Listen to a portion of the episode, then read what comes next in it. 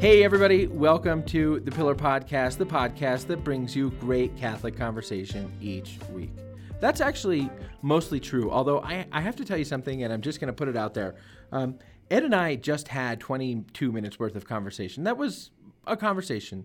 And twenty-two minutes into the conversation, I said to Ed, why are you glaring at me? And Ed basically said, I'm bored with this conversation. It's not a great Catholic conversation. And we talked about it for a while. We actually, I would say, Ed, that we fought about it. Would you agree that we had a little bit of a tiff there?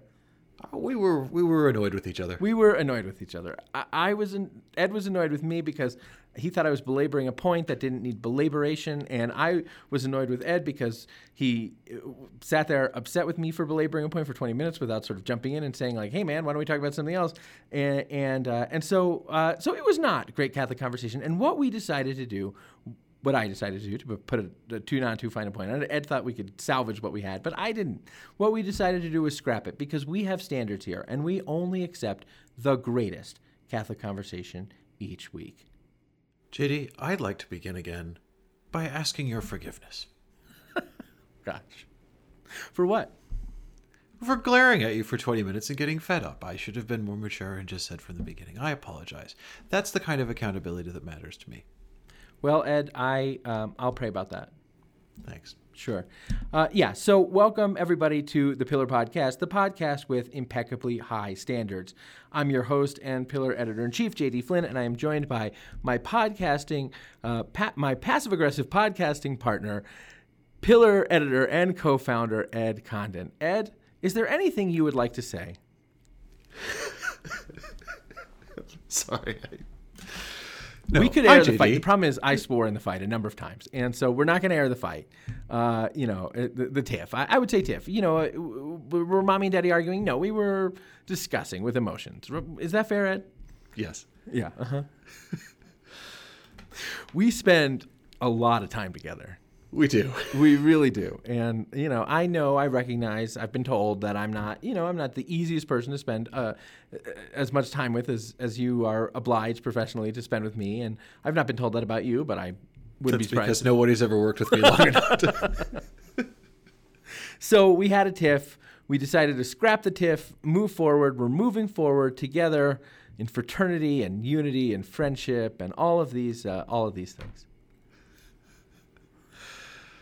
Thanks for having me on the show, J D. Gosh, this was the other thing. This was everybody. This was a part. This was a part of the tiff. Is uh, is as no, you know, I wasn't being sarcastic there. I was being sincere. I'm not I, having you on the show, brother. It's our. This was part of the tiff. I know. This is, Ed's, Ed's ribbing me, and I'm just putting it out there. Part of the tiff, and we're having fun now. Part of the tiff is is that uh, you know somehow it has become, and I don't mind, but somehow. It has become that I that this podcast, which Ed and I do in this format and previously have podcasted together in other contexts, somehow it has become the case that I am the host of the podcast, and um, and that's fine. I don't mind. You know, in every the thing is in every marriage, and and I, this Ed, this is probably true in your marriage too. In every marriage, it eventually becomes clear that somebody is the or is the driver. Now, it might be that the other person drives from time to time, but it's not like you get to the car and it's like, well, who's going to drive today? I don't know. Eventually, it becomes clear somebody's the driver, and most of the time, hey, that's great, that's fine, that's how it is. But every Every so often the driver's like, hey, if I'm going to be the driver, you know, you can't be picking on the directions that I take all the time. I, you know, you got to just let me drive here. And uh, and on this podcast, it has become that I am the host. And I don't mind being the host. It was not my selection. I have suggested that Ed and I could alternate hosting, that hosting carries with it certain duties and obligations to move the conversation along and to uh, come up with these seamless, beautiful, brilliant transitions that I come up with and to sort of have in my mind a map of the show. And and, and I say to Ed from time to time, you know, you can host the show, um, but you don't you don't want to host the show. I don't. And it, well, it's not even that I don't. I, I know I can recognize what works. And as you say, you yeah. mm-hmm. you are naturally the driver. In right. This, this is like this is like, oh, you know, honey, you go ahead and make dinner because you're such a good cook. And I don't I don't know my way around the kitchen. You go ahead and do it. I'll just I don't want to be in your way. So I'll just be over here kind of. It's uh, not that at all. It's commenting not all. on what you're doing. No, no, no. It's not that at all. And I'm not being any more passive aggressive. No, you're not. No, you're not. But now I'm trying to sort of see if I can get you to just go, go from pass, drop the passive and just really get into it. No, I, I was, your metaphor is apt. I was basically in a sulk because I didn't like the, like the route you were taking. Yeah, you didn't like the route that I was taking, and that's fine. You, and and basically, and more than anything, Ed, what what it, what it came down to, everybody, is that I have no idea if people are going to find this interesting, but what it came down to is that Ed didn't like the pacing of the show. He thought that I was sort of continuing a discussion on a, on a topic that he thought we would talk about for like two minutes, and then I was sort of belaboring into a ten-minute conversation. So you wanted me to step on the gas. And I get it. You know, sometimes if you're in the passenger seat, you want the other person to step on the gas, and I get it. So this is going to be a freaking quick hit show. In and out, man. Uh, it, I can take it. Honey, however you want to get there. Okay. Well, I I am now kind of rearranging, based upon our conversation, which was a fruitful, productive Com- par- conversation of our of our partnership. I'm now rearranging the show map in my mind, because the show map that I had in my mind is not, you know, not the map that you wanted, and that's fine, and we could take a different route and all of that. So, Ed, I'd like to start, if we can, I don't know, um, I'd like to start by talking about a couple of things related to um, the Apostolic See, the uh, if we can. And the first thing that I'd like to talk about with regard to the Apostolic See is that the Holy Father, uh, the Roman Pontiff, the Vicar of Christ on Earth, Pope Francis, servant of the servants of God, once possessive of the title Patriarch of the West, but a few years ago the Pope stopped using that title, uh, that Pope Francis announced um, that uh, uh, many curial officials, uh, members of the Roman Curia, priests, basically priests, bishops, and cardinals who work in the Roman Curia, most especially, would uh, would have to take a pay cut. Uh, that's right. They got a pretty hefty one. The cardinals got a ten percent pay cut, I think. Well, Ed, what would you like to say about that? Well, there's a couple of things that I found interesting about this, J D. Uh, the first one is this is... Uh, the Vatican continuing to take what is in the context of Vatican financial reform, dramatic action to deal with the looming budget crisis, which, you know, they are they are forecasting a, if you exclude Peter's Pence and sort of other dedicated funds or income streams, I think they're forecasting a twenty twenty-one budget deficit of about eighty million. Now, who, which... whose budget deficit is that? The Roman Curia, the Vatican City State, the legal entity of the Holy See. I mean, there are a number of entities. We've talked about this before, but there are all these entities that are interrelated. There are, but for the purposes of this conversation, the whole shebang. Okay, thank you. The, this and certainly the pay cut applies to everyone, including the Vatican City State, the curial departments of the Holy See, all of it. Um, and, you know, I mean, eighty million. I think it, I think it drops to about forty million when you roll in Peter's Pence and things, or maybe it might be less than that. I'd have to check. The point is they are still going to be tens of millions in the red this year, and their biggest operating expense is personnel, is mm-hmm. salaries, basically. And right. so this is this is direct action of a kind you don't normally see, because you don't normally get the church handing out pay cuts. Uh, you certainly don't normally get the Vatican handing out pay cuts. And it is worth noting, although some people um, mentioned to us that they were shocked to learn that cardinals in Rome received a sort of monthly stipend of about five thousand euros, uh, soon to be cut. And they were very surprised by that. Um Salaries in the Roman Curia are not huge, generally speaking. They are certainly no. less than you would expect to be paid for commensurate hours in labor in any other sort of organizing government bureaucracy in a Western capital. In fact, I know um, a layperson who was offered a position in the Roman Curia, and uh, an expert, really, in a field. And the salary that was offered was, I mean, really, the, the person could not figure out how, how they were going to just like live, how they were going to rent an apartment and find, you know, just find housing and all of those things based on the salary. And they sort of brought that up, and the Holy See, like the, the dicastery, at least where they were being offered a position, seemed like not to have any idea that this might not be enough money, which was really kind of surprising. Yeah. I mean, but I mean, this is also part of the reason why at the level of the Roman Curia and also in your average uh, diocese, why so many positions uh, that that need a certain level of academic qualification and professional expertise go to priests.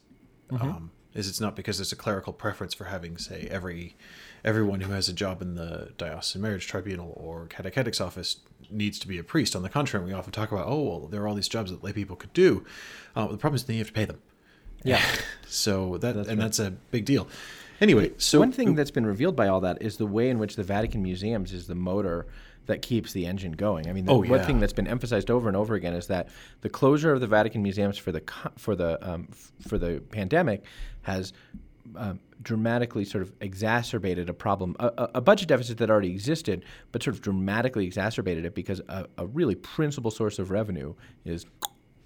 Yeah, that, and, and to be clear, they were moving in the right down. direction before right. the pandemic hit. Yeah. Like the Vatican, they turned, I think it was a seventy million budget deficit into something like a, they'd got it under forty I think. Mm-hmm. That's or right. Around forty uh, in the space of a year. So like yeah. these guys were already taking tough action, and now they're having to go back and do it again. But this time, you know, because because they've been basically a year without the, their basic income stream um, or revenue stream for the Vatican City, which is, as you said, the museums and things, plus of all, all the attendant stuff around that, like, you know, gift shop, you know, retail spaces and stuff around the Vatican, things like that, catering to tourists and pilgrims, basically. Their, the, their own retail establishments, or that the, the Holy See is a big landlord sort of in the neighborhood Both. of the Vatican City State? Okay.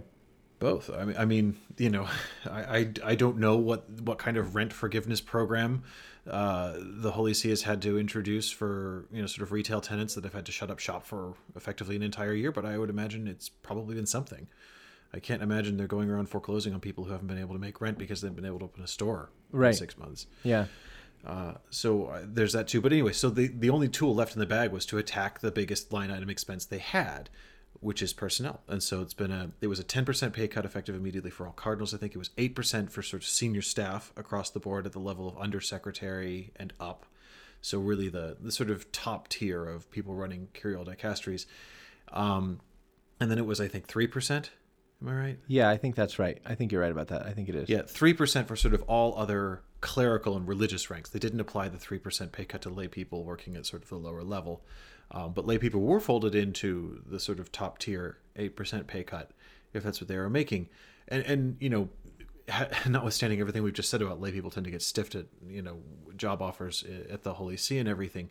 Uh, actually, the most expensive Vatican department um, by in terms of annual budget is the Dicastery for Communications, which has got by far the most lay people right, working. Right, that's right, that's right. And I mean, I'm I was I'm surprised every year when the when the Vatican budget comes out and I see the Dicastery for Communications is, uh, you know, beats out the, the nunciatures and the Secretariat of State for budget. Yeah, that's right. It's like, what are they doing there? I now, mean, do you nunciatures know, fold up into the budget of the whole of the entire thing? They have a separate line item for diplomatic, the diplomatic service, nunciatures and things like that. They have they have that comparable and sat next to Vatican Communications in the budget, as I recall. I think it's forty-five million dollars they're spending on the Dicastery for Communications a year, uh-huh. and something like forty-three million dollars is what the nunciatures and the diplomatic service comes in at. Comes in at. Uh-huh. Okay. So I, I do find that interesting that they're they're attacking it this way, um, and that's good. You know, it's good to see that they're taking this seriously. I hope that this is serious and concerted action to get it under control. The Pope, in issuing this sort of the motu proprio, which instituted these pay cuts, uh, said, although the Holy See is well capitalized, we still need to, you know, get our budget under control. And I hope he's right that the Holy See is well capitalized. I, uh-huh. um, you know, there, there's there's reason to question exactly how well capitalized it may be right. over uh, the last couple of years, but. Um, You know, it is, it's nevertheless, it's a big deal. I can't remember the last time anyone suggested cutting the Cardinals' plate. So, but here we are with the cut. Yep. Yeah. So that, that I think you're right. It does demonstrate the severity of the economic situation at the Holy See and, um, and demonstrate, you know, something that, a point that we have made before, and I don't want to sort of belabor things that we've talked about before on the podcast. That's not what we're here for. But a point that we've talked about before is that, um, indeed, you know, for all of the issues that are now made manifest with the finances and budget of the Holy See, this is this is another example of the way in which the pontificate of Pope Francis is um, sort of tackling issues that have not been previously tack- tackled and being willing to sort of um, sacrifice some sacred cows uh, along the way. Well, and doing it in a way that no one else has ever been able to do it before. I mean, the, the fact that all of this, the budget presentation, the announcement, um, you know, this will all be put into force by the Secretariat for the Economy, which Pope Francis created. Right. You know, the centralization of budgeting, of expenditures, of asset management, of all of these things. This is this is all stuff that Benedict kind of nibbled around the edges of doing and, you know, mused about a little bit.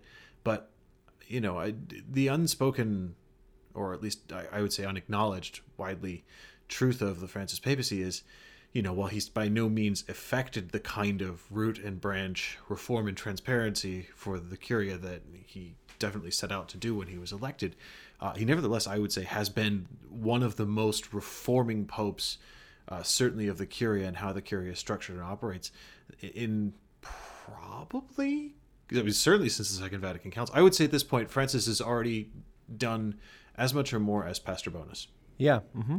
I, I think that's I think probably it's right. It's been that important. Yeah. Well, this is, yeah, this is...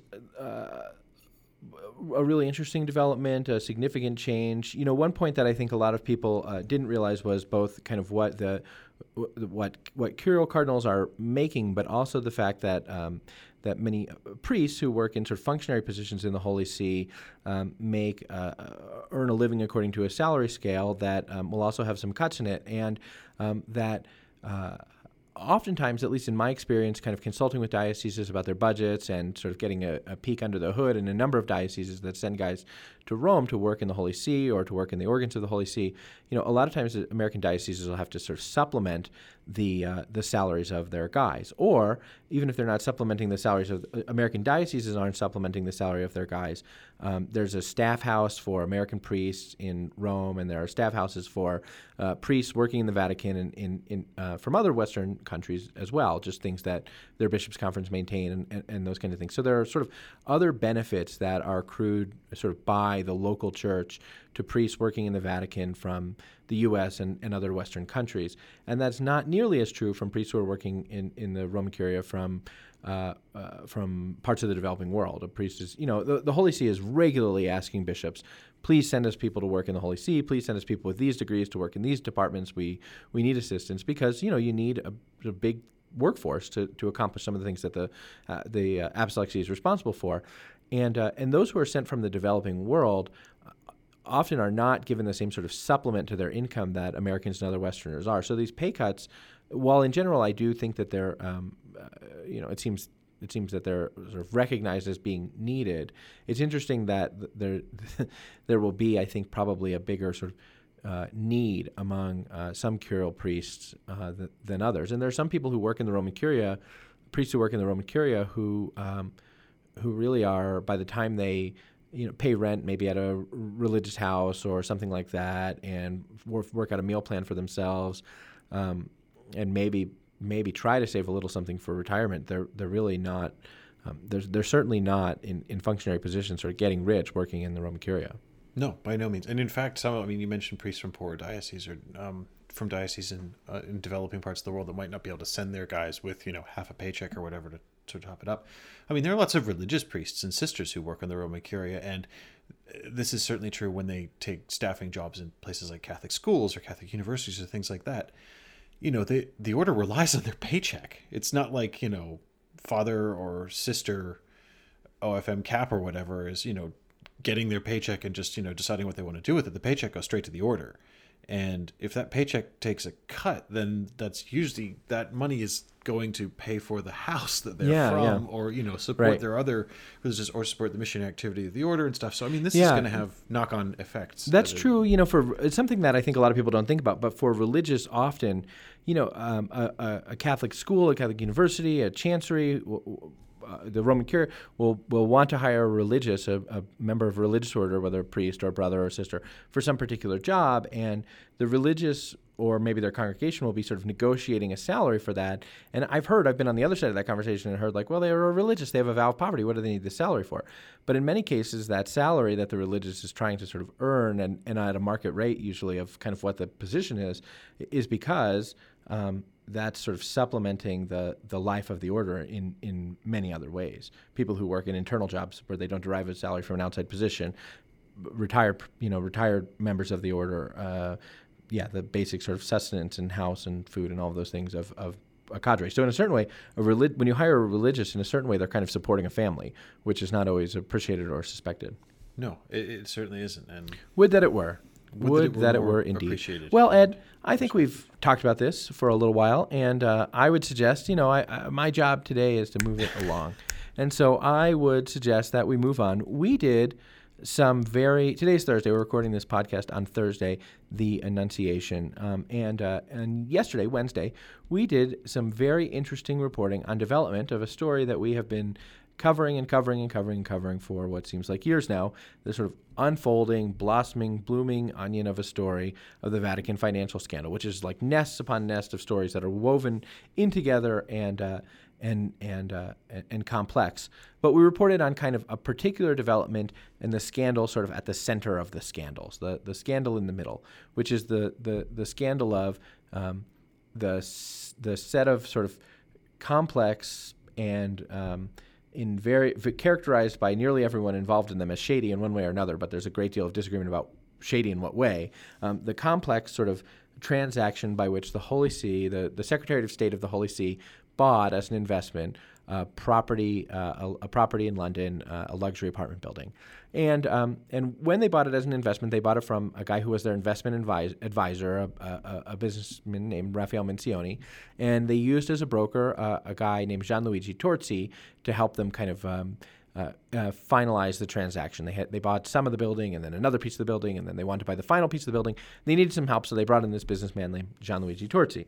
Well, it turned out that Torzi and Mincione had had some previous business dealings with each other, some of which were very interesting, where Mincio, Torzi's companies, uh, I'm, make sure I say this right, Torzi's companies had lent a significant amount of money to Mincione, and uh, Mincione's companies had bought Uh, into debt products sold by Torzi. Is that right? Do I have that correctly?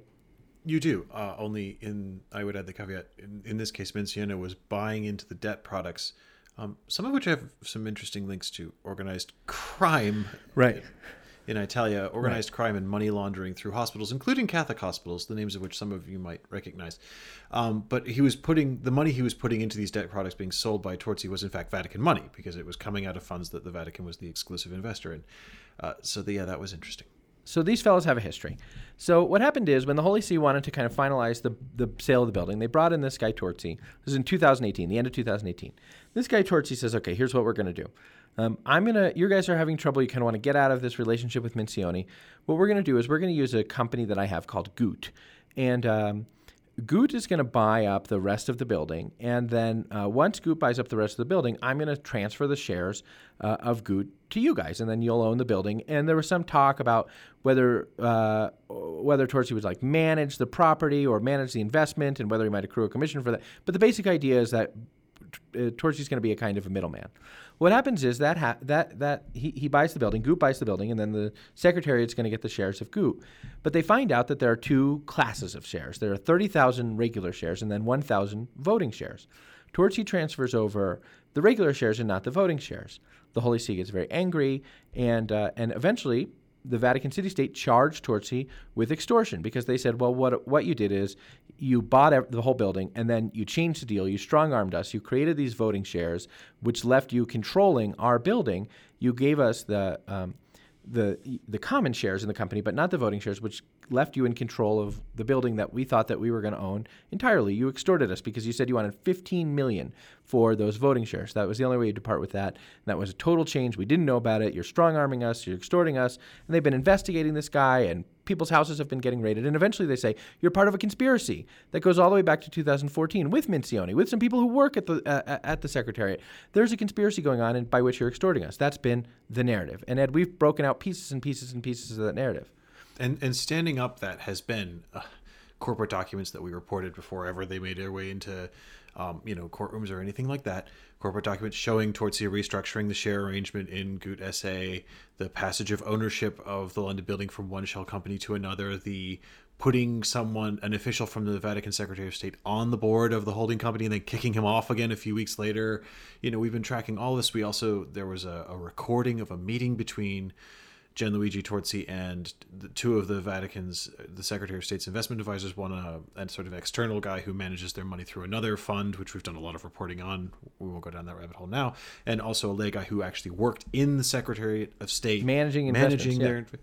And there was a meeting between the three of them to discuss these thousand voting shares or whatever. And in the middle of it, the conversation was recorded and leaked to an Italian newspaper. And in the middle of the conversation, Torzi appears, according to the recording, to be shaking them down. For a different saying, investment. Well, saying, I need Vatican money for a different project.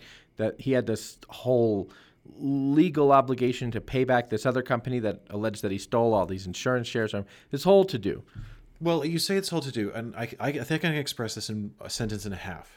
And if I can, I'm going to call it a win, which is while the he was trying to shake them down, allegedly, according to this recorded conversation, saying, I need you to buy ten million dollars of this bond, and if you don't, I'm in the shit, his exact words, um, and I need you to do it by Monday. He needed to sell the bonds because that was how that was part of a legal agreement he'd made with an insurance company who accused him of basically stealing twenty-six million euros worth of government bonds from yeah. them. But the funny thing is, it looks, as near as we can figure out, examining all the corporate records, that if he stole, and I don't want to use the word stole because that's, you know... Misappropriated. Uh, yeah, misappropriated is a perfectly usable word here. Um, the twenty-six million dollars that he appears to have misappropriated, it looks like he lent to Mincione, right, who was selling the Vatican, the building. I mean, like, it's it's, it's just very... an extremely tangled web we weave. But here's what's new. Yesterday, we reported about um, a judgment in a U K court. What happened is, um, a couple of months ago, Torzi was living in London, and uh, the Holy See wanted to freeze his assets. They said, hey, we want to freeze a bunch of his bank accounts because we think this is his the money that he stole from us, extorted from us. We don't want him to be able to get it anymore. So because he's in London, basically the Vatican prosecutors asked English prosecutors to go to court and ask for his assets to be frozen. First, the judge does it. Torzi appeals. What we reported on yesterday was the judge's decision in the appeal. And the judge's decision was to unfreeze the assets. And he wrote like forty-five pages explaining why he wanted to unfreeze the assets. And there's a lot in there that's super interesting.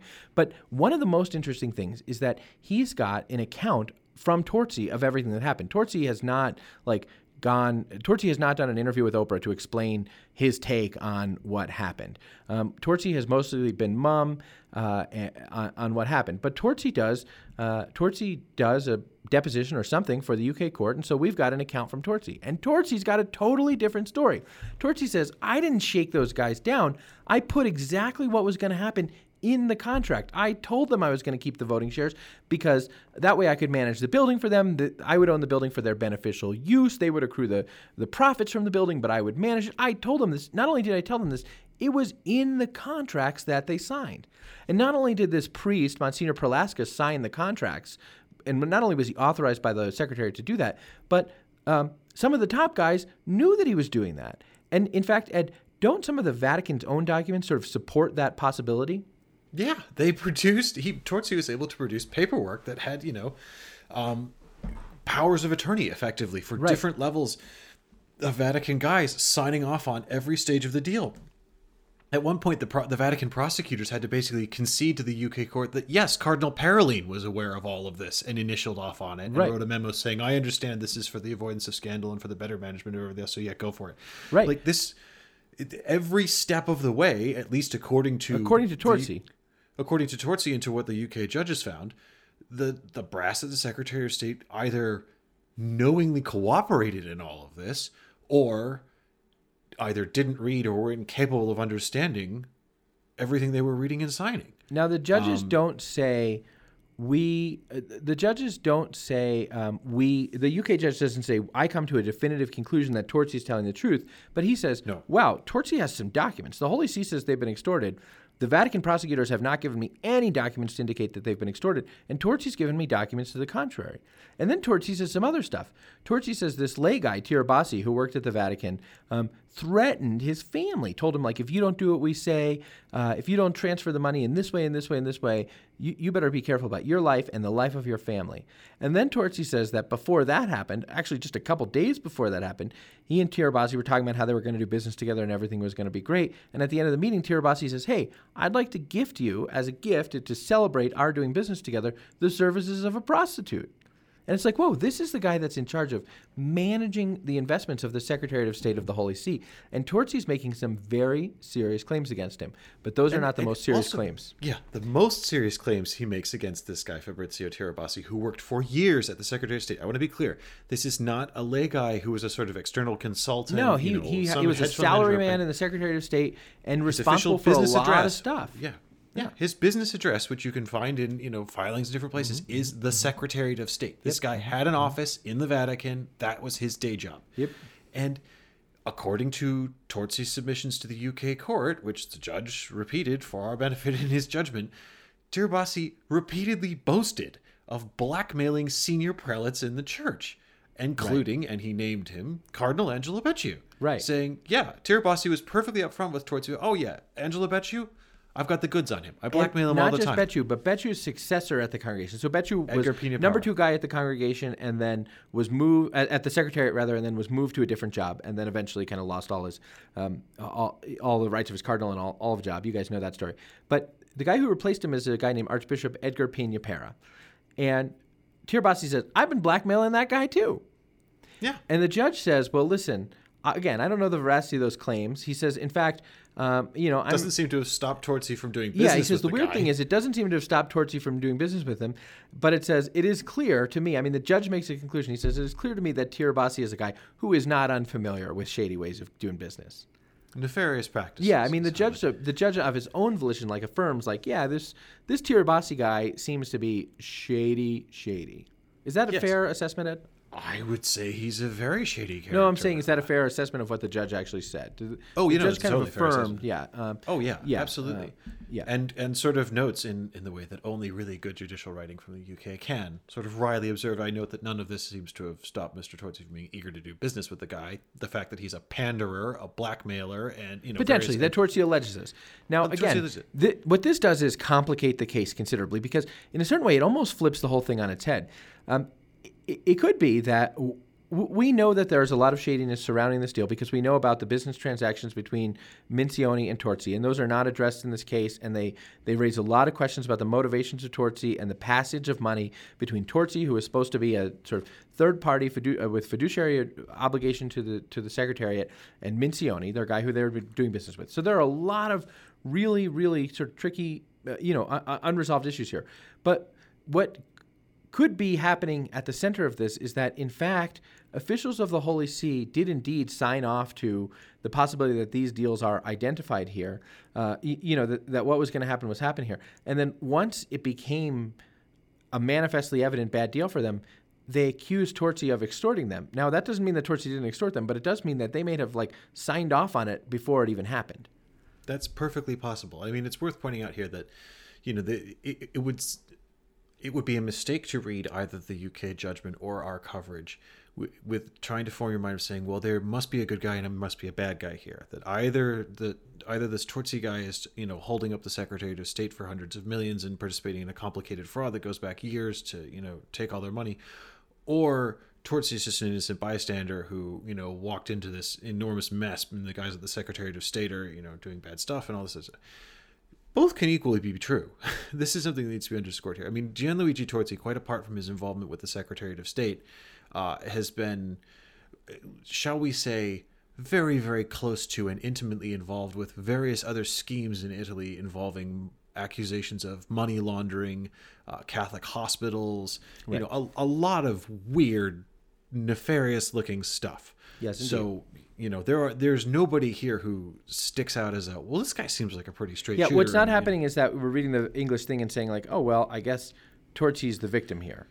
Yeah, I, I don't think there's any way you, you can read it that way. Right. Um, but what it does look like to me uh, is that Torzi, as you mentioned, has been very quiet about, you know, since his arrest in the Vatican in June and, you know, seems to have been keeping his head down and not making a public spectacle of himself and cooperating with the Vatican in what ways we do not know. Um, but what seems very clear to me is this, if if nothing else, and, you know, the U K judge was extremely withering in his assessment of the conduct of the Vatican prosecutors who, you know, they're like oh for three now in terms of cooperation with foreign courts. They really don't seem to be able to get their act together.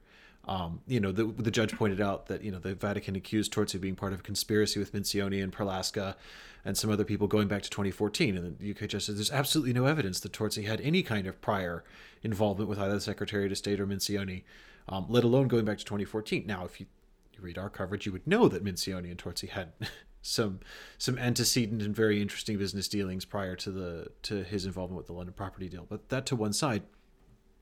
What I find very, very interesting is by going after Torzi's money in the U K, they already had um, done the same thing. They'd frozen ten million euros, I think, uh, in Swiss bank accounts belonging to Torzi. By going after his money in the U K, Torzi seems to have said, well, I'm not going to keep quiet about this. Right. I'm, you know, I'm going to, I'm going to talk here. And this sets up a very, very interesting situation in this story, because up until now, we've been dealing with a very complicated series of financial transactions, um, which we've had to be unpicking through corporate filings and, you know, tax returns and, you know, investor statements and things like that.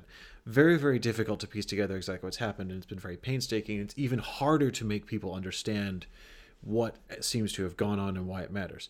Now, what we have here is something very simple, which is in a court document, in a, in a judicial finding by a U K court, which is about as credible an official record as you can get, we've got Gianluigi Torzi accusing a senior official at the Vatican Secretariat of State of blackmail, of threatening his family with violence, and of offering him prostitutes. Now, even if you only take one of those allegations seriously, and I would argue it is the most serious one to take, which is that this Tirabassi guy is going around saying, oh yeah, I blackmail everybody. I blackmail Cardinal Becciu. I blackmail Archbishop Peña Parra. This is a real problem. Yeah, exactly. This is a serious, right. And you can't yeah. just ignore this. Like, the Vatican can't just say, oh, well, ho-hum, we're going to just not engage with this story. Like, you, this is a problem because it raises the question, one, what does he have on these people? You know, in Cardinal Becciu's case, we can, we can, uh, I don't want to say guess, but we can make an informed inference that it might be some of the stuff that was eventually passed to the Pope that got him fired, none of which seems to have, you know, been to do with the London building, as I recall. It was mostly to do with his affairs, the affair, the financial affairs of his family. Right. Um, so could well have been that. We don't know. But what's he got on Archbishop Peña Parra? You know, what what leverage points is this guy pushing, and who's who's on his side, and who is he controlling, and how did we get there? I mean, this or is, is not Torzi, something that could be... Or is Torzi... Making it all up. Making it all... I mean, look... I, I, if a, if I if someone said to me, this person is plagiarizing themselves in a Vatican City court, I would say, like, oh, okay, I'm not surprised by that. If someone says to me, this person is plagiarizing himself, excuse me, is uh, perjuring himself in a U K court, I, I feel like a, I feel like a person would be more conscientious, uh, more cautious about perjuring themselves in a U K court than in a Vatican City court, because uh, it seems to me like the U K is the kind of place that would take perjury a little bit more seriously. Um, so it has I, all this money. Yeah, so I'm disinclined to like. Uh, sort of immediately dismiss it, but it is possible that the guy is uh, is is indeed making it up. There's no honor. I'm not saying either of them is a thief, but if they were, there is no honor among such persons. Um, again, I, I, I'm not saying with any definitive knowledge of anything that either of them is. Um, but if he is, it's quite a uh, it's quite a bluff, and it might actually be an incredibly it could be an incredibly shrewd strategy to just um, to just toss a grenade inside the Secretariat of State, and then figure that that squabble will uh, ultimately end in things being kind of better off for you. Right, and but what we are going to find out, or at least the biggest single thing from which we should be able to infer thing, the state of play from, is where is and what are they going to do with Fabrizio Tirabassi? Now, right. Fabrizio Tirabassi has officially... basically been suspended in a gray area since October of twenty nineteen, when Vatican financial investigators raided the Secretariat of State and five employees got suspended effectively. One of them um, is Monsignor Perlaska, whose name is all over this, and was basically the guy who signed all the paperwork for Torzi. Mm-hmm. But anyway, Tirabassi was another one of those, and he was suspended. Uh, Vatican investigators have tried to raid his home. That didn't go too well. There were problems with the warrant. Italian right. judges have... That that was a whole nother swing and a mess from them. Um, but to, to, what Tirabassi's official status is at the Vatican right now is not officially confirmed. We've had these ambiguous statements from time to time come out of the Sala Stampa saying steps have been taken in individual cases, but we don't know what those steps are. We don't know what the individual cases are. Um, we've had some... journalists who are known to be very close to Cardinal Parolin sort of quietly report that actually Tirabassi's been given early retirement, mm-hmm. and that's he's right. you know hanging out in his beach house for the rest, you know for the rest of his days, and is kind of checked out, um, counting presumably the hundreds of thousands of euros in cash that they found in shoeboxes in his house when they raided them. But I don't know. Right. But the point is, Tirabassi is basically in the wind. Now, if you have someone make an accusation that this guy not only was part of a conspiracy to defraud the Holy See of hundreds of millions of euros, but was regularly blackmailing senior church officials, archbishops and cardinals, and boasting openly about it, and you don't do anything about that, that says a lot. Right. That's right. And I'm not saying the guy's guilty. I'm not saying he has. It, I'm perfectly open to the possibility that Gianluigi Torzi will say whatever the heck comes into his mind if he thinks it'll unlock his bank accounts. It is a possibility. Mm-hmm. Total possibility. But my point is, you cannot let that accusation just hang out there. Right. That's that's not cool. You can't say, oh, this guy that you know somebody accused of being able to blackmail half the Secretariat of State, well, we gave him early retirement. That That is not an acceptable resolution to this. Right. That's so right. So something's got to give. That's somebody's, right. Yeah. Somebody's got to go to court. Yeah, that's right. Okay. Shall we move on, J D?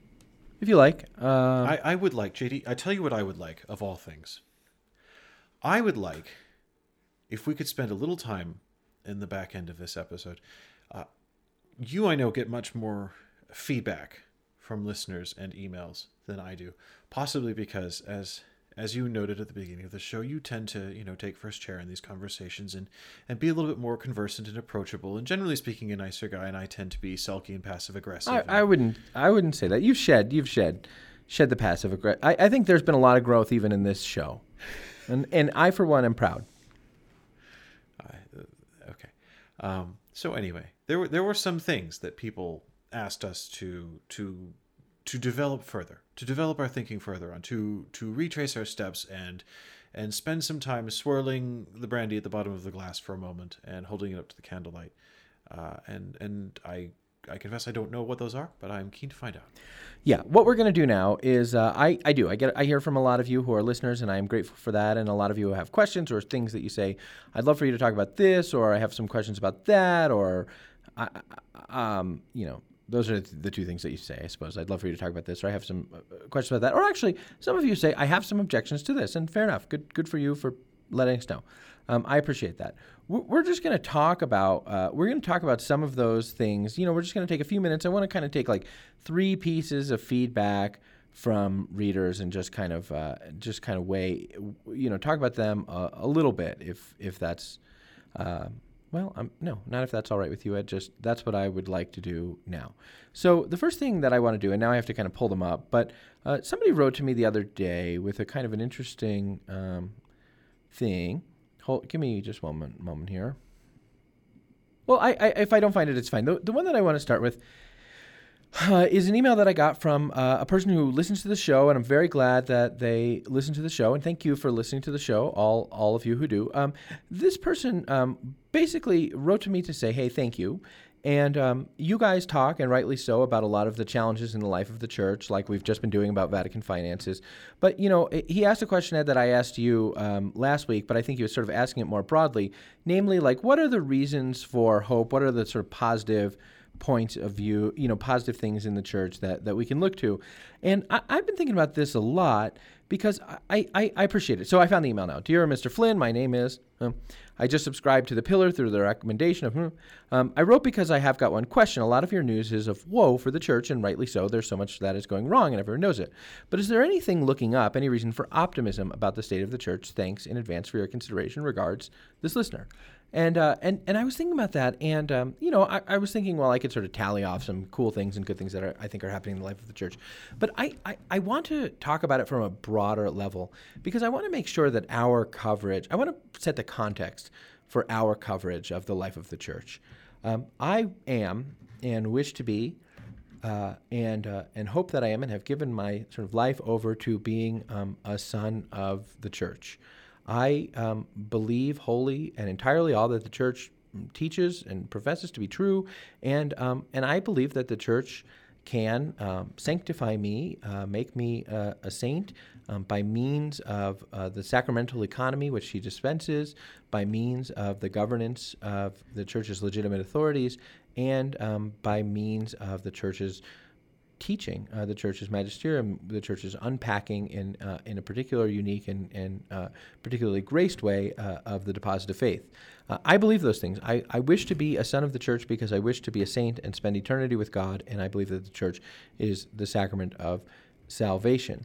That is, for me, like the whole reason to do what we do, which is to report on the life of the church in a way that often reports on sort of the institutional challenges and institution, even institutional failures, and um, and you know, sort of personal failures among person persons of leadership in the church. The, the reason for me to do that, and I and I think this is true for you too, is um, because uh, as a member of the church, as both a divine and human institution, I sort of want to help using kind of whatever formation and experience that I have as a as a journalist and as a canon lawyer and a person who's kind of worked in and hung around the church for a long time, sort of want to use those things to help us as well as we can sort of take the specks out of our own eye. Um, that I, a part and piece of the church, want to help us to like be um, as members of the church and in a corporate way, to be as holy in our humanity as we are in the divine reality of the church.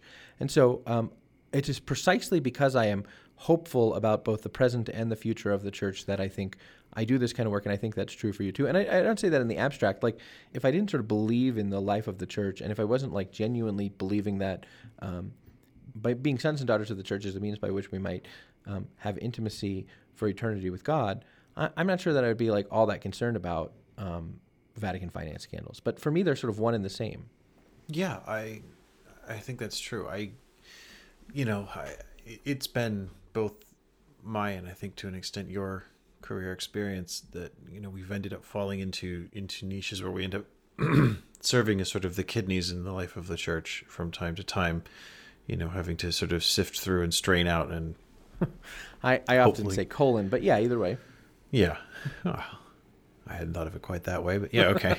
um, I like, yeah, but, you know, to sort of clean the bloodstream a little bit and to, and to filter out the stuff. And I think that is important that I want, you know, I, I don't report and you don't report things that we find uncomfortable or scandalous in the life of the church because we revel in the scandal. It's because we think that corruption in the church is damaging to the body of Christ and we want to excise it from the body of Christ to the greatest extent possible. But also, I mean, it's, to be clear, I, and it's a spiritual discipline and it's one I, I need and I need to, you know, make sure that I, I keep fostering is, uh, you know, reporting on things like, for example, Vatican financial scandals is something that needs to, you know, I needs to make me constantly examine my own conscience, not just about why are we covering it and how are we covering it and things like that, but also my own life to see that the sins of people in the Vatican are no different to my sins, that the sins to which they are tempting are no different to the sins to which I am tempted. And, you know, when talking, you know, it's, it's kind of, there's a, there's a kind of comedy in the difference in scale of a three hundred fifty million euro building and all of the weird stuff you can do with the money in between those two things. And, you know, my own modest ambition to always be one step away from buying a new watch, for example, but to see that I also can be tempted to have a disordered relationship with money and to remember that the money that I have really properly belongs to the poor and also to the church. Um, so I... I, there, there is that to it, but also, I mean, we had, and, um, you know, talking about the, the person who wrote into and said, is there anything we can offer that's, you know, a little more positive, whatever, you know, I do want the pillar to not be, a, I don't want the pillar to be a sort of scandal rag. I don't want it to be the place where you go to get the bad news right. straight. You know, I want it to be all, all, all a fair reflection of the life of the church. And I think, you know, the pandemic finance reporting, which we haven't talked about, but that we did this week, that was, you know, a, a three-part series on how parishes in the United States fared during the pandemic and really unpicking misconceptions that I had about what I thought would, you know, be reflected there. I thought it was, it's fascinating work, and it's the kind of deep dive stuff that we've, that we self-consciously that we wanted to do when we set this place up. And it's, you know, that's by no means a bad news story. I mean, yeah, the church had a hard year during the pandemic, but, you know, I think what could be drawn out of that is by no means all bad news. So there's that. Also, you know, you asked me last week, you know, for some good news, something I was focusing on that was good, good in the life of the church, whatever. I basically drew a blank. Um, and, and you might, J D, you might think, and you might reasonably think that I'm the sort of person who ignores when you say things like that to me, and I, I don't reflect any further on them, and that I carry on doing exactly what I'd like and uh, pay you no further heed, but it's not true. I would um, never think that. Well, you should, because more often I'm just kidding. I true. often think that. Yeah, I figured. Um, but in that case, I, I that stuck with me, and it was one of the reasons why we went looking for someone really interesting that we could talk to and run a long interview with and, and speak to. And so we had a two-part interview with Cardinal Napier this week, which is full of great really stuff. Good stuff, really thoughtful stuff. Yeah, I mean, really I really good. cannot stress enough, if you have, not if you have the time, if you don't have the time, make the time. But read this whole thing. I mean, this this is a cardinal who is a deeply holy man who has lived through an incredible period of history in his own country. Uh, you know, this is a guy who was born in, uh, you know, born right at the end of a, the Second World War, lived th- and grew up through the imposition of apartheid in South Africa, was a bishop during the fall of the racist regime in South Africa, has seen the explosion of... Uh, of Christianity on that continent, has participated in two conclaves, has, um, you know, been to the Synod of Bishops on the Young People and the Synod of Bishops on the Family, and talked to us about all of it. Yeah. And I mean, it's, it's great stuff, and yeah. it's, you know, it's not negative and it's not, you know, critical or, and this is a guy, I mean, Cardinal Napier is such a smart guy. I mean, he's such a, he's such a holy and thoughtful man. Like, this is a guy who thinks and speaks in prose, right? Not just in paragraphs, just in sort of continuous prose. That's right. Um, it, it's really great. So that that that is a good thing. Yeah, I, I think I, I'm glad you say that, because I think in general, yeah, what is a reason, you know, what is the, uh, this guy's question is sort of like not what's a reason for your hope, but like what are the things to be, to see in positivity in the life of the church? I, I like, I see far more, maybe a, I, I see far more in positivity in the life of the church than um, than than anything else, because the life of the church, a piece of the life of the church, is the Roman Curia and the U S C C B, and we cover that stuff because we want those things to, to reflect the teachings and the life of the church, and we want to help in whatever way we can, and sometimes that's by a measure of public accountability. But I see far more in the life of the church, which is like transformation and holiness and proclamation of the gospel and, um, gosh, pe- working, I, I don't just say this to pander, but like working in a parish, working in a chancery, those are really... Um, those are hard things. Uh, working in a Catholic school, those are hard things. They come with a lot of crosses, and um, and I'm blessed to just like know uh, a lot of people who have like given over their life uh, for um, for far less like public, uh, to the extent that people sort of to, to the extent that well to the extent that people listen to us when we put a, make a podcast or whatever else. Um, I know far many more people who do not have the kind of public platform that we have at. Who uh, on a daily life are like a daily basis are like giving themselves over for the proclamation of the gospel or formation of people in faith, clerical, lay, and religious, and um, and I know so many people who are in, in their in their daily life are like living kind of extraordinary vocations of holiness and extraordinary sort of missionary activity, and um, and all of that is rooted, all of that, the source and summit of all of that is the fact that um, at at you know, in every, in, at every altar, or well, at mo- nearly every altar uh, uh, around the world, every day is offered the Eucharistic sacrifice, which is, um, which it contains for us like the transformation of our entire lives to be configured to Christ for all eternity. Um, that p- people are baptized into a new reality, which is the in, inner life of the Trinity, and gifted with being able to love how God loves.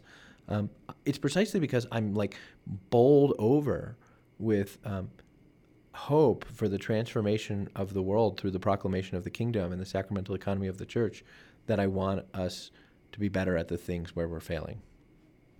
Yeah. So thank you for writing, listener. And uh, and that's my answer to that. Now, the next one is, uh, we're going to do two more sort of listener things. The next one, um, I wish these were, um, it, uh, do you uh, do you listen to Wait, Wait, Don't Tell Me? No, but I, I think I know what that is. It's a show on N P R that's funny, and they have a thing called a Listener Limerick Challenge. I wish we were doing Listener Limerick Challenges instead, but we're not right now. We're Wait, doing Listener Feedback. We have to respond to these things in limericks?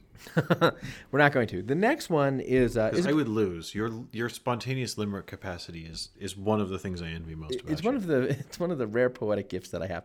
Um, uh, the next one is uh, is a piece of feedback that we, you and I both got, which is... Um, some objection to, I mean, some genuine objection to the way in which we sort of used terminology last week in talking about the C D F's document on um, the blessings of same-sex couples. And the objection that we got, which came in an email that I, I won't read, but the objection that we got, which came in an email from a longtime listener, actually, was um, that we were, uh, a couple of things, but one of them was the sort of use of the term um, gay in an unqualified way. That is to say that I was, I think I was talking about Um, you know, uh, Catholics who are gay, da, da, da, da, da, or if, Catholic, you know, the Catholics who are gay have responded in this way, or, or something like that.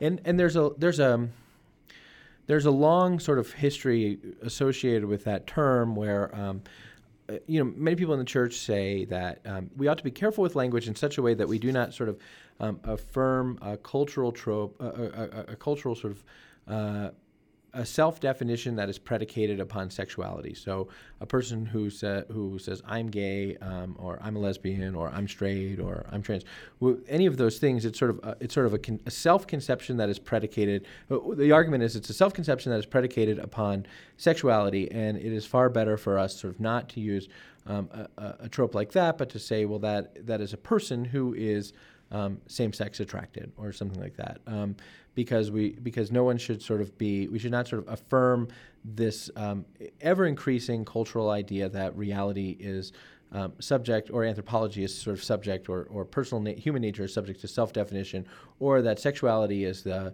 sort of defining, or, or that like sexuality is the kind of thing in which there's sort of like ca- these sort of anthropological categories of sexuality instead of just a sexual order to which we're all called, even while we all have temptations and inclinations that go in different directions. So there's a, an objection. There's been an objection in many corners of the church to, to using the language of saying that someone is um, gay or lesbian or something like that. And I used it.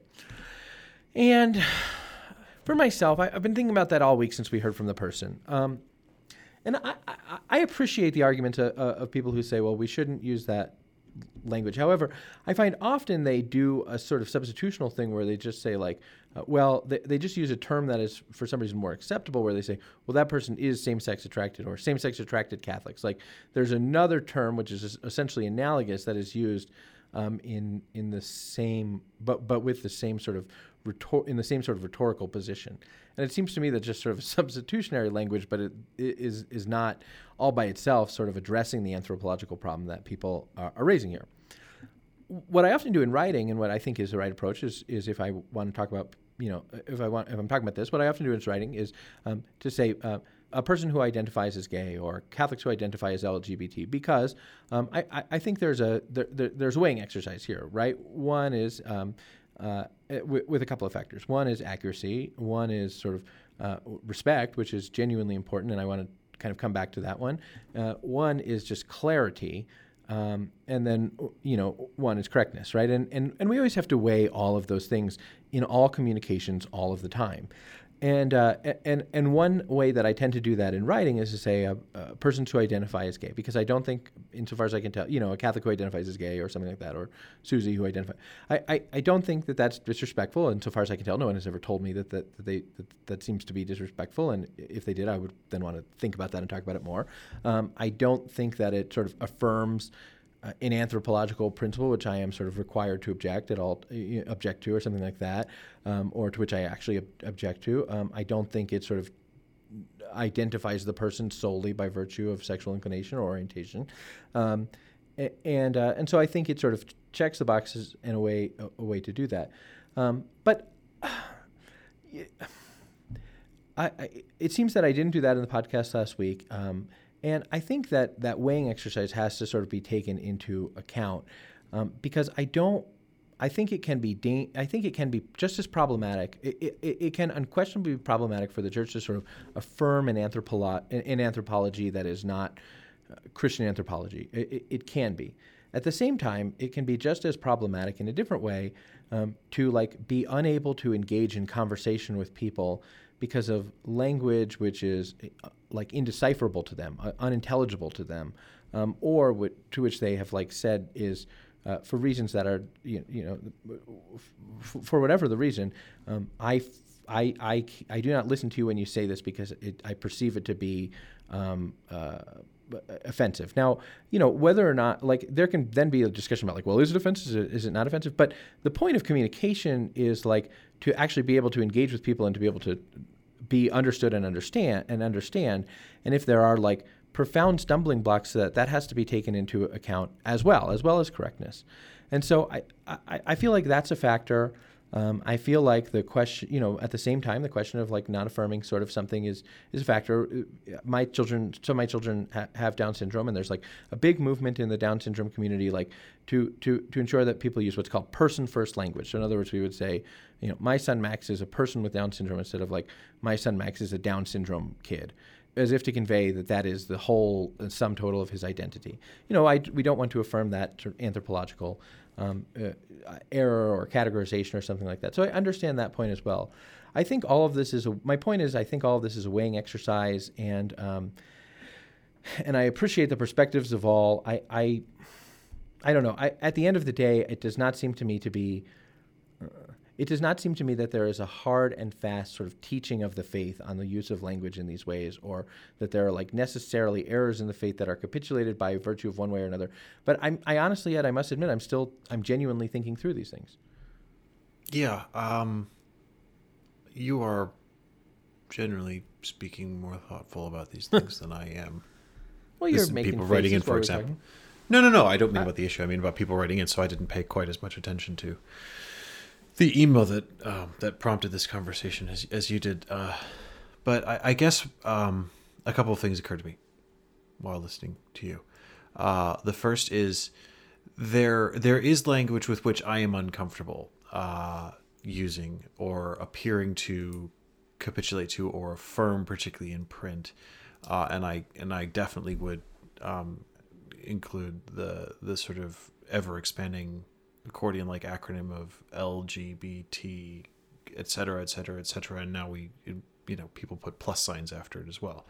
um, because I think that is a distinctly that that is that is making associations that I don't believe are are valid, at least from a, a Catholic perspective, and it is, to my mind, definitely a socio-political choice to to include them together. So, for example, transgender issues and uh, same-sex attracted people or gay people, or whichever way you choose to affirm them and refer to them in this uh, particular thing. But to, you know, for example, to put those two um, issues in in the same thing, I think is is a political choice, is an anthropological statement, and it's not one that I I see reflected in the relevant parts of church teaching to it. You don't see transgenderism coming up in the catechism in the same section as people who experience same-sex attraction. It's not the same thing. So I, I would not be comfortable using the language of L G B T Q I, whatever, because that, that to me is making an association and equivalence between issues uh, that I don't I don't agree with. Um, so there's that.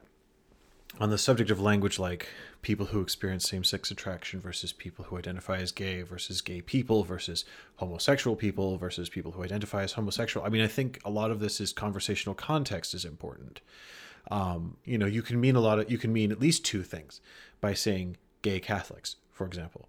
You can, you can mean Catholics who are, who consider themselves to be gay, who are living their life primarily through the experience of being gay, or at least deeply informed by their experience of identifying themselves as gay. Or you could mean that there is an entire section of the church, the people, a portion of the people of God, who should be defined and referred to as, and a space cleared specifically for them to be gay. And one of those, I think, is a reality. That is the former, that there are Catholics who consider themselves gay, refer to themselves as being gay, and who experience their life either primarily or at least in large part through the experience of being gay. And that's just a fact. Now, you can you can have a very interesting conversation about how the church should engage with those people and what that should look like. And I think that is necessary. And I think it's part of what we were talking about last week. But at the same time, I, I think it is important not to capitulate to the idea that um, there there's a there's a sort of gay Catholic identity that has to be either created or or made space for, because in the end we are Catholics. That's what we are. We don't define ourselves, certainly not by um, a sexual orientation or inclination, um, or any other uh, similar kind of human appetite or instinct or impulse. That that's not that's not an authentic Christian anthropology. Um, so again, I think a lot of this has to be worked out in conversational context, that one can say Uh, gay Catholics in one way and mean one thing, and gay Catholics another way and mean another thing. And a lot of that is cultural context. So while I, I think um, it's important not to become sort of casually accepting of um, cultural language around these things that does, I think, try to shape association and thinking around these issues, like ever-extending acronyms, um, I, I think it's equally... I notice in, in people who tend to say, well, you shouldn't say gay people, you should say, and then they'll propose another word, which is, as far as I'm concerned, the same as saying gay. It's just deliberately pejorative. It was equally defining of a person by their sexual orientation, which negates the sort of anthropological point of saying, well, you shouldn't talk about gay people, quote unquote, because they're all people and you can speak about people who experience same-sex attraction or whatever. But if your answer is, well, no, don't call them gay, call them something else because I'm more comfortable with this term because it's clearly negative, then that's not, that's, that's not, um, it's not even not constructive. It's, it's just illogical. It's a fallacy. You're still conceding the point that you're supposedly objecting to, which is you're defining a person primarily by their sexual orientation. Now, Ed, you uh, cautioned, when I said that this was one of the things that I wanted to talk about, you cautioned against it. You said, look, if we talk about this, what's going to happen is that um, it's going to become, in one way or another, a, a big to-do. And the reason for that is because this is an extremely, th- this is a this is a topic of conversation that is uh, um, uh, fraught with strongly held opinions on um On, on, on many different sides, extremely strongly held opinions on many different sides, many of which are held by people who perceive that their opinions are like um, uh, de fide teachings of the church, or which are uh, deeply, deeply personal to them. And uh, and so you said we should be we should think twice about whether we want to have this conversation. And I said, look, well, if we're not, if we can't have it. If we can't have it on our show, you know, when can we have it? The, the pe- people are. I, the, Catholics Did you just are, say if we can't talk straight in a barbershop, where can we talk straight? I don't know what that means, but sure. Like, okay, th- this is a this classic is some, film. Ice okay, um, ca- Catholics are uh, talking about this how to how to how to talk about issues which are w- where um, the teachings of the Church um, diverge broadly from sort of prevailing cultural nor- norms, and at the same time, um, the the the, ch- the challenge is to be able to identify that without sort of um, so politicizing the subject that people who are um, made in God's image and uh, beloved children of the Father and um, for whom we wish to proclaim the gospel are uh, sort of uh, unable to, feel themselves unable to engage in the conversation. And then, you know, every time you say that, people say, well, maybe the feelings aren't legitimate. Okay, but um, if we must be all things to all men, then I think we do, like as proclaimers of the gospel, have to think about the way in which we're heard. And all of these things are... Um, all of these things are challenging, and knowing sort of what the right sort of direction forward on these things is challenging. It's challenging for me. I think it's challenging for you. I think it's challenging for, for everybody. And um, and I think I think it's okay to talk about that. I, I'm sure that there will be people who listen to the show who say, in uh, in one way or another, either the way that you're talking about this is denigrating the teachings of the Church, or the way that you're talking about this is not respectful. I, I have tried to personalize this as much as I can. I, I have tried to think about. Um, When I when when we talk about sexuality, um, or especially when we're talking about issues related to homosexuality in the life of the Church, I, I have tried to um, think about people I know who identify as gay, who um, in, uh, who, who identify in whatever way that, that, that they say that. Um, people I know who, who would be identified as gay, or who identify as gay or same-sex attracted, or wh- whatever language they use. Um, I have tried to think about okay, um, as I discuss the teachings of the Church. Um, not sort of am I doing that in a way that is sort of respectful and compassionate and sensitive to in abstraction, but am I doing that in a way that is respectful and compassionate and sensitive to Bill or uh, Cindy or whatever? Um, in order to like think through like how will I engage and how do I engage with real persons who um, who have different kind of disordered sexuality than I do in, in many ways, right? I mean, we all have uh, we all have. Um, Uh, various ways in which uh, our sexuality needs to be purified and reformed and and um, and integrated wholly into our identity as sons and daughters of God, right? But how will, am I like in talking about this in a way that reflects what is true and at the same time, like I would perceive would be respectful to ex, you know, to to to Bill or Cindy, whom I actually know and care about and think well of and and consider to be a friend and these kinds of things.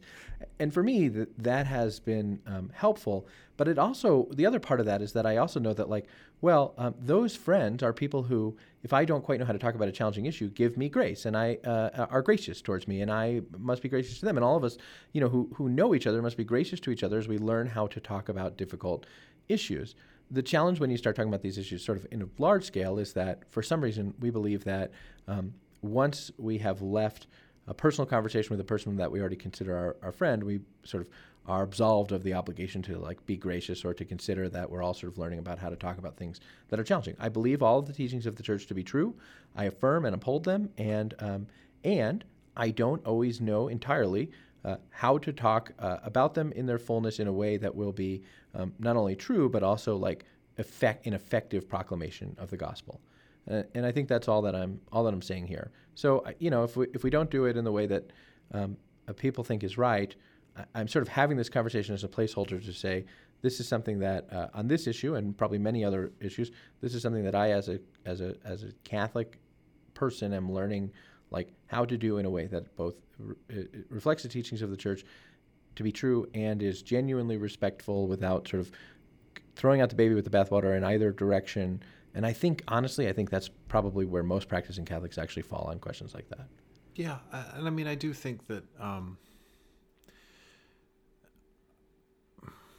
You see, part of the reason why I said we could get in trouble for having this conversation is because what I meant was I could get in trouble for having this conversation. Um, but so something I've noticed, and I'm trying to figure out, I'm trying to figure out on the fly how I want to put this. Um,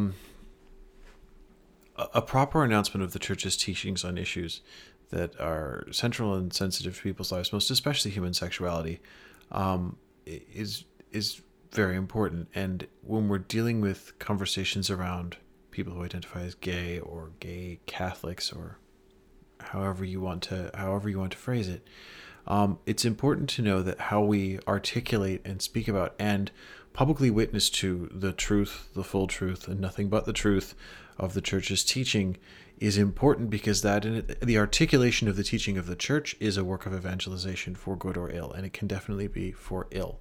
Um, and it's not just Catholics who are same-sex attracted, uh, who can be alienated or put off or turned away from the church by this. That if you have, and I and I believe this to be true, the the level of sort of magisterial education, um, you know, grounding in the teaching of the church that many Catholics in the pews have, is basically that of their sacramental formation, which in a you know in the best case scenario ends at confirmation, which is what, sixteen for most people. So if you're you know. If that's where your understanding of church teaching and your education in the teaching of the church really finished, you're you're to you're to a great extent sort of making an act of faith by saying, well, there is the teaching of the church. I don't know quite what it is, um, but I'm prepared to believe in it, even if I don't know quite what it is, and accept what the church teaches, which is good, and that's that's a noble act of faith in the church. But if you then have someone come along and says, well, the teaching of the church is, and then announcing it in not just contrarian terms, but Um, terms of violent conflict, um, with the purpose of doing harm to people, to pushing people away, to alienating them, um, then what you can end up doing is you can also end up turning Catholics who don't necessarily have a full understanding of what the church teaches in the first place against the teaching of the church, still without them having a full idea of what the church teaches. That you can end up acting as a, a poor evangelist to other Catholics as well. And I think that is why, in large part, for example, you have survey after survey saying X percentage of um, American Catholics, which I also, by the way, would say is just as problematic a phrase as gay Catholics. Um, you know, I anyone who says you can't be a gay Catholic but says, but I'm an American Catholic, I would say, well, that's stupid. Don't don't say that. Um, because it's the same thing. You're qualifying your Catholicism. You're qualifying your baptism. You can't do that. Um, but anyway, the reason you have, I think, survey after survey of people saying um, that they they they they think the church should recognize gay marriage, Catholics saying this, that they should, the church should recognize gay marriage, or the church should change its teaching on human sexuality. The reason that they they say this, I think, in large part, is because they don't know and they have not had explained to them in a systematic and intelligible way what the church's teaching on human sexuality is, and that when it has been proposed to them, it's been either it's been it's been warped or distorted in the telling, either for one side or another. And so it's possible to give Catholics a miseducation um, in the faith, even in the attempt to defend the faith. And I think that is a real problem as well. To to make a clear distinction between it, it's one thing to say that the church's teaching needs to be presented in its fullness and without compromise, which it does. You know, that the truth announced by the church is not something that's up for negotiation. It's not something that's up for debate. But at the same time, to say, and it must be presented with love, is not to say, oh, well, you sort of blur the edges, and you know, it's you know that that, that that's that's a false that's a that's a false equivalency there. That it does need to be announced in its fullness. It does need to be announced in all its coherence, and it does need to be announced in a sense in an uncompromising way. But it has to be done with love, because if it isn't, then it isn't authentically true to the gospel. Does yeah. that make sense? It does. It, it it absolutely does. You watch. I'm going to get flamed for this by somebody. Well, maybe. I, I, I'm going to, as long as we're going to get flamed, uh, which I think maybe we are. Look, the, the, uh, as long as we're going to get flamed, I want to I want I want to talk about another example that I have been thinking about. Um, there is uh, one baptism, and by baptism, a person is incorporated into the person of Christ, the Church of Christ, and uh, there is one baptism. There is one church, which. Um, Now I have to t- think about ecclesiological language, which I shouldn't have to do for this point. But uh, there are within the within the uh, within the communion of the church, there are per- legitimate particular churches, which are uh, which are um, uh, legitimately governed by um, uh, you know a legitimate hi- a legitimate hierarch, and some of those hierarchs are in the c- in communion with the Bishop of Rome, namely those hierarchs who are in communion with the Catholic Church, and some of those hierarchs who are the hierarchs of legitimate churches are not in communion with Rome, namely the Orthodox, right? So um, so that is the that is sort of the church, And then you have this sort of category, which as a canonist, um, I think of as a, a, a kind of something of a legal fiction. You have this category called Protestantism.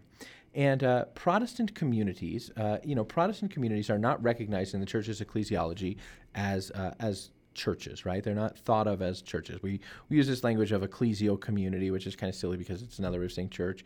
Um, but um, but what we're doing when we do that is basically affirming that we do not perceive. It's again, it's this sort of analysis, analogous substitutionary language that doesn't actually make a change. It's a distinction without a difference, and we and sometimes we lean very deeply into that distinction and say, see, there's a difference, because we're afraid to just say there's a difference. But the fact of the matter is, the Church does not teach that Protestant ecclesial communities um, are legitimate churches that are overseen and, by hierarchs and um, uh, you, you know with legitimate sort of authority of governance and teaching and sanctifying, right?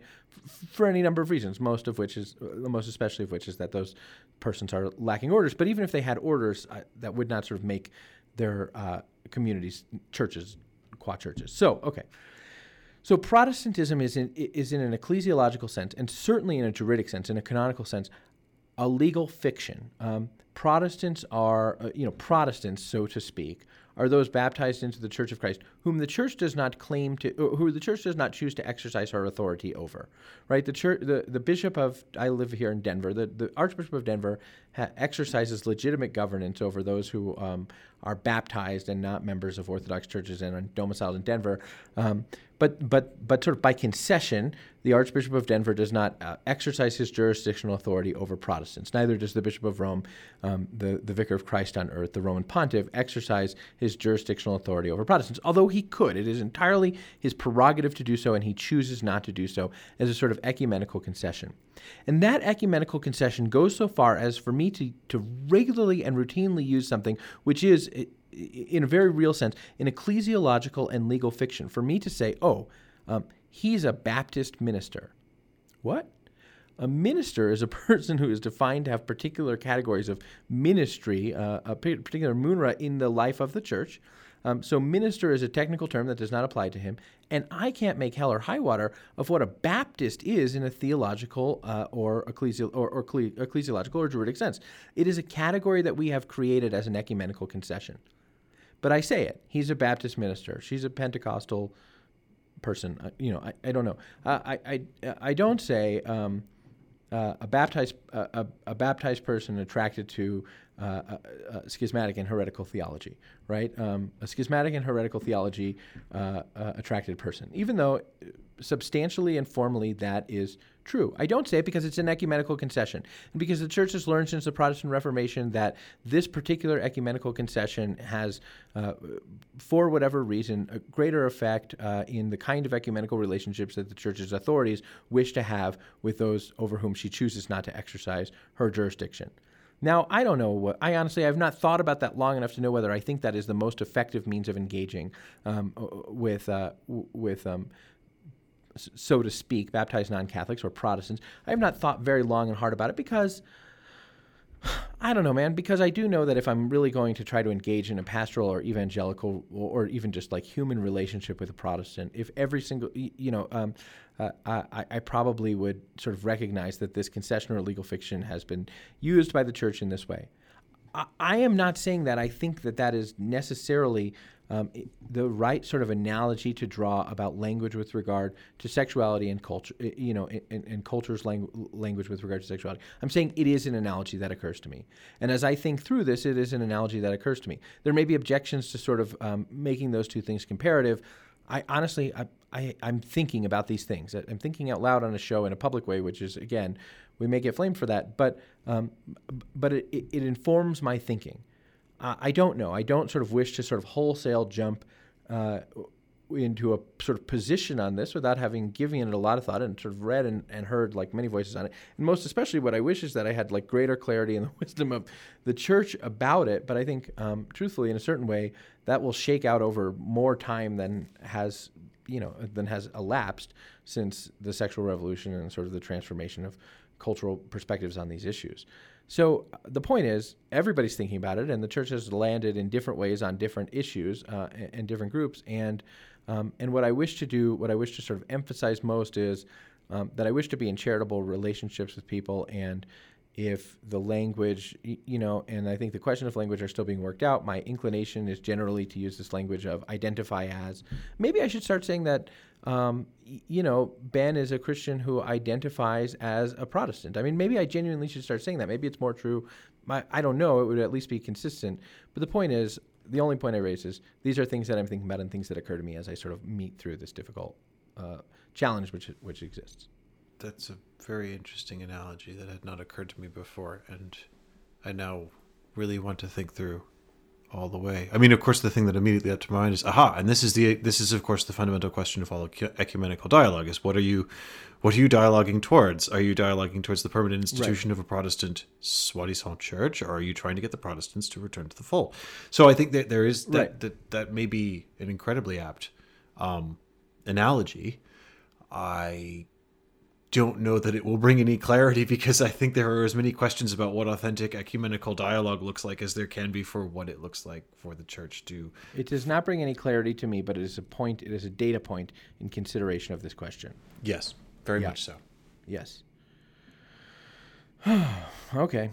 All right. The one next more? one's e- what? I said one more. Yeah, one more. We we didn't have any real resol- We did not have any real resolution there. The next one's a little bit easier. Okay. The point here is that we were kind of thinking through and talking through these things.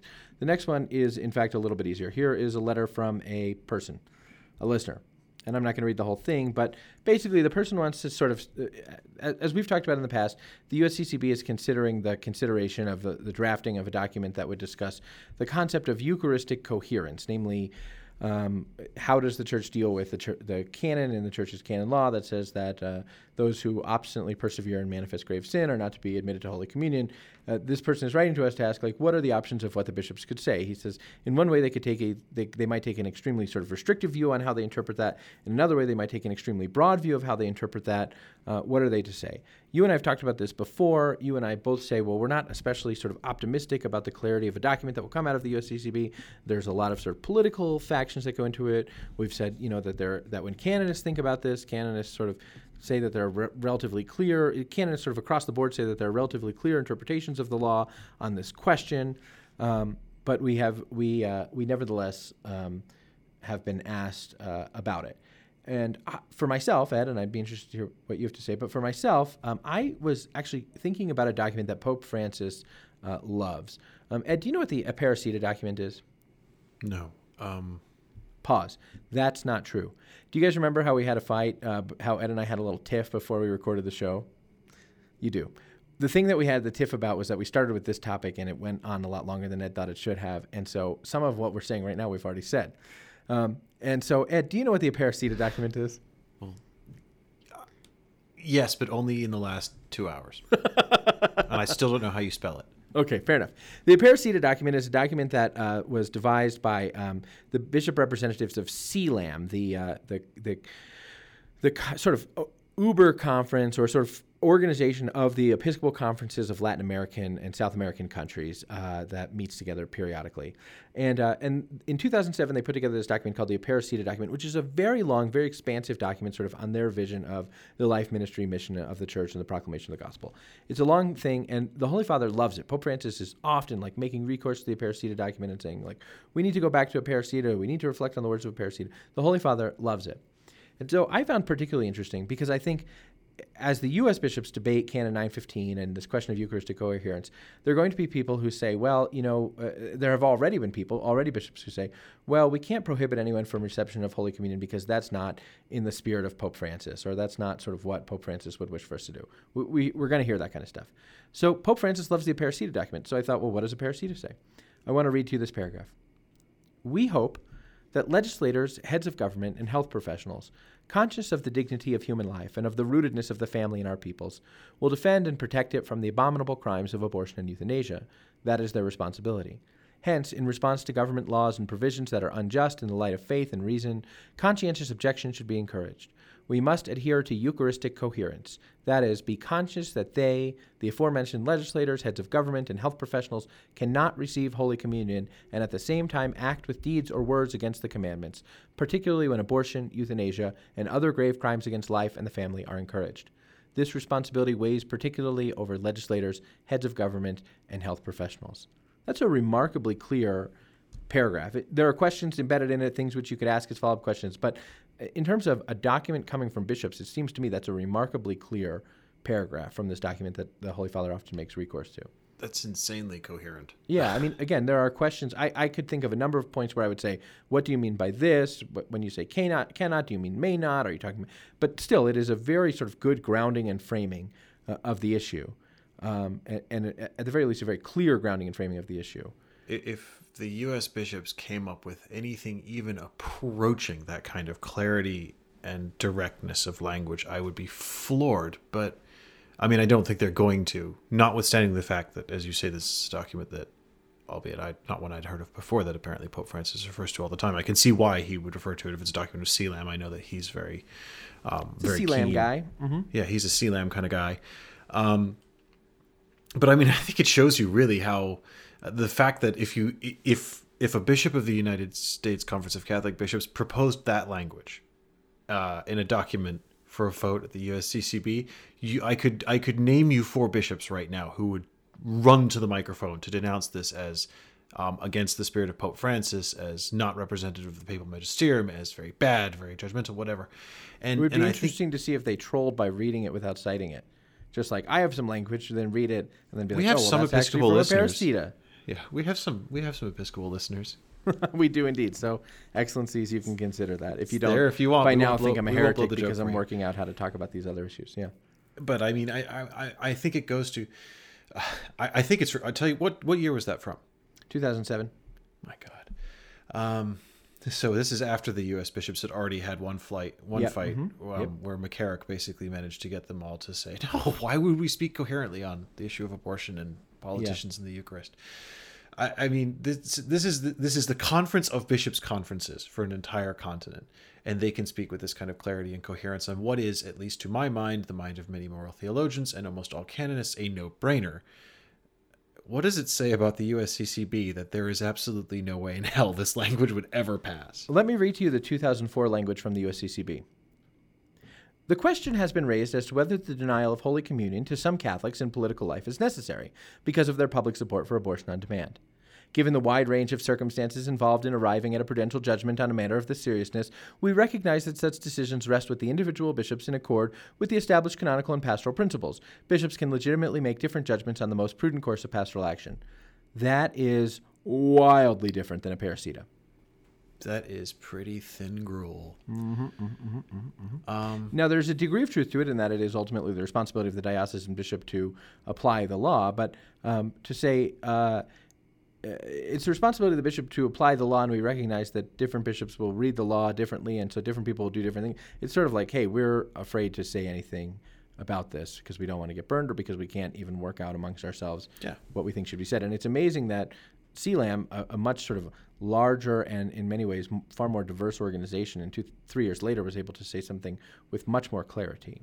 Yeah. I, and, mm-hmm. and I mean, to, uh, I'm grateful to you bringing this, bringing this um, paragraph to my attention, because I, I have myself wondered what would a statement that was truly coherent on Eucharistic coherence read like if, if for example, they voted to have one drafted and the doctrinal committee of the U S C C B presumably came up with one. Like, what would that look like? What's the best case scenario? I mean, this this CELAM thing that you found, it, I mean, that's it.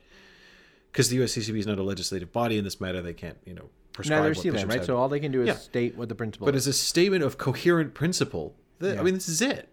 Mm-hmm. And I mean, if the strike against it is, and I mean, again, I, I I stand by my prediction that if you read this language out blind from the floor of the U S C C B, I can name you the four bishops who go running to the microphone to denounce it as anti-Francis. Yeah, but uh, to assume for the sake of argument that those guys, you know, all went out to go get coffee and, mm-hmm. uh, you know, weren't there to object and then came back and said, well, you can't just single out abortion this way. I, I my my sort of dream scenario would be to turn around and say, great, what else do you want to talk about? Let's get right. coherent on it. Let's, right. and this is going to, you know, this is the kind of thing, it's just like, to me, seems so wildly impossible beyond the realms of what will ever be considered. But at the same time, you're like, how can it be anything other than this? Which is, why wouldn't the, why wouldn't the U S bishops want to have a document on Eucharistic coherence that covered everything instead of one mealy mouthed word salad paragraph like the one you read out from two thousand four that says absolutely nothing other than, we don't know, figure it out for yourselves. God forbid we have an opinion. Um, what if, what if they had a document that was as long as, you know, I don't know, forming consciences for faithful citizenship, to take right. an example, and went through all of the different policy positions that touch upon essential Catholic moral teaching and said, and here's what we think about the death penalty, and here's what we think about abortion, and here's what we think about... Um, and in some places, what they think about those questions would have a, a high degree of complexity, right? Some of them genuinely oh, yeah. would have a high degree of complexity. But, like, put it out on the table. Yeah, and have the conversation in public, write it out, think in complete thoughts. Well, take a page out of Cardinal Napier's book. Go well, ahead. Dream you big. Say, go ahead. Sorry. I was just I was just going to say about how wonderful Cardinal Napier was again. You say uh, have the conversation in public. Uh, something I have gone back and forth about for years is whether or not the public nature of the U S bishops' policy discussions on these things is an impediment to um, more clarity, because people don't want to disagree with each other in public and those kinds of things. I, I, I, in one way, I think it's hugely important that they're in public because I like that there is sort of public accountability. On the other hand, I wonder if it leads to um, people being, you know, too timid. I, I hope this will be a discussion that takes place in public. I, I, I genuinely do, and the reason is because um, it seems to me that people should have to sort of put their, um, you know, put their put their name on their opinions, put put their name on their views. Um, on the other hand, uh, it, it does not happen, and I hope that, in as much as this discussion takes place in public, which it should, um, I hope that bishops will just put their name on their views, whatever their views are, and talk it out. Okay, I here's my thinking. If if I thought there was any chance that the U S bishops could come up with a paragraph or a document that was as coherent and direct as the CELAM paragraph you just read, I'd say I don't care how the sausage is made. Do it in public, do it in private, knock yourselves out. Um, but because I think it is, at a practical level, impossible for them to come up with something that direct that would achieve, that would achieve the necessary level of consent um, to, to be an official document of the U S C C B, I think they have to have the conversation in public. Because if what we accept is that the current situation is incoherent, which it absolutely is, then there is confusion among the faithful. And there absolutely is. There's confusion among the faithful about whether or not a politician who passes pro-abortion legislation, who removes restrictions on abortion, who allocates millions of dollars in taxpayers' money specifically to allow people to procure more abortions, who decriminalizes abortion uh, like they did in New York, you know, so that if, um, you know, it used to be if you killed a pregnant woman, you could be charged with the with the murders of both the mother and the unborn child. They decriminalized abortion to such an extent in New York uh, in twenty nineteen that you can't be charged with the murder of the unborn child anymore. You know, right. that, that that's the kind, you know, to do all of these things and say, oh, this is, you know, there are people who are confused. Like, is any of that actually grave sin? Of course it is. But, you know, there, people are confused about it because that's the mixed messaging they've been getting from the bishops. There are people who are confused about whether it matters if you're in a state of grave sin when you receive communion, because that's where we've gotten to with Joe Biden turning up for a photo call at Mass every Sunday morning mm-hmm. since he was elected. You know, yeah. Our devoutly Catholic president, as his press secretary insists on reminding us ad nauseum, who also is in favor of the most radically pro-abortion agenda of any president I can remember. Yeah. So people are confused not only whether, you know, this kind of pro-abortion activism and practical assistance is a sin, but they're confused about whether or not it even matters if you're in a state of sin when you receive communion, which it absolutely does. Yeah. This is the level of basic confusion we are dealing with in among the faithful in the church in this country. And that is a, it is an absolute pastoral obligation of the U S bishops to address the confusion in the faithful. And if they can't do it by speaking with one voice, then they have to do it by speaking in their own voice, in public, in conversation with each other. That is what I think. Yepperdoodle. Okay. We've got to wrap it up here. Um, Ed, thank you for having a, a, a great conversation with me about a variety of topics, and I am glad that we were able to uh, work through our initial differences for the sake of a great conversation. Palm, Sunday is uh, Palm Sunday. Uh, what are your what are your plans? Uh, we're going to have a very, I think, small Palm Sunday procession in my parish, but cool. We are going to have one, and then we're going to have Mass. Fantastic. And then I'm going to barbecue pork. Great. The Pillar Podcast is a production of Pillar Media, a J D and Ed production. I'm your host and Pillar Media, media editor and co-founder, J D Flynn, and I'm joined by my podcasting partner, Pillar Media's other editor and other co-founder, Ed Condon. Have a blessed Palm Sunday. And if you didn't like anything that we said this week, write to Ed about it. Oh, I, no, no, don't do that. Thank you.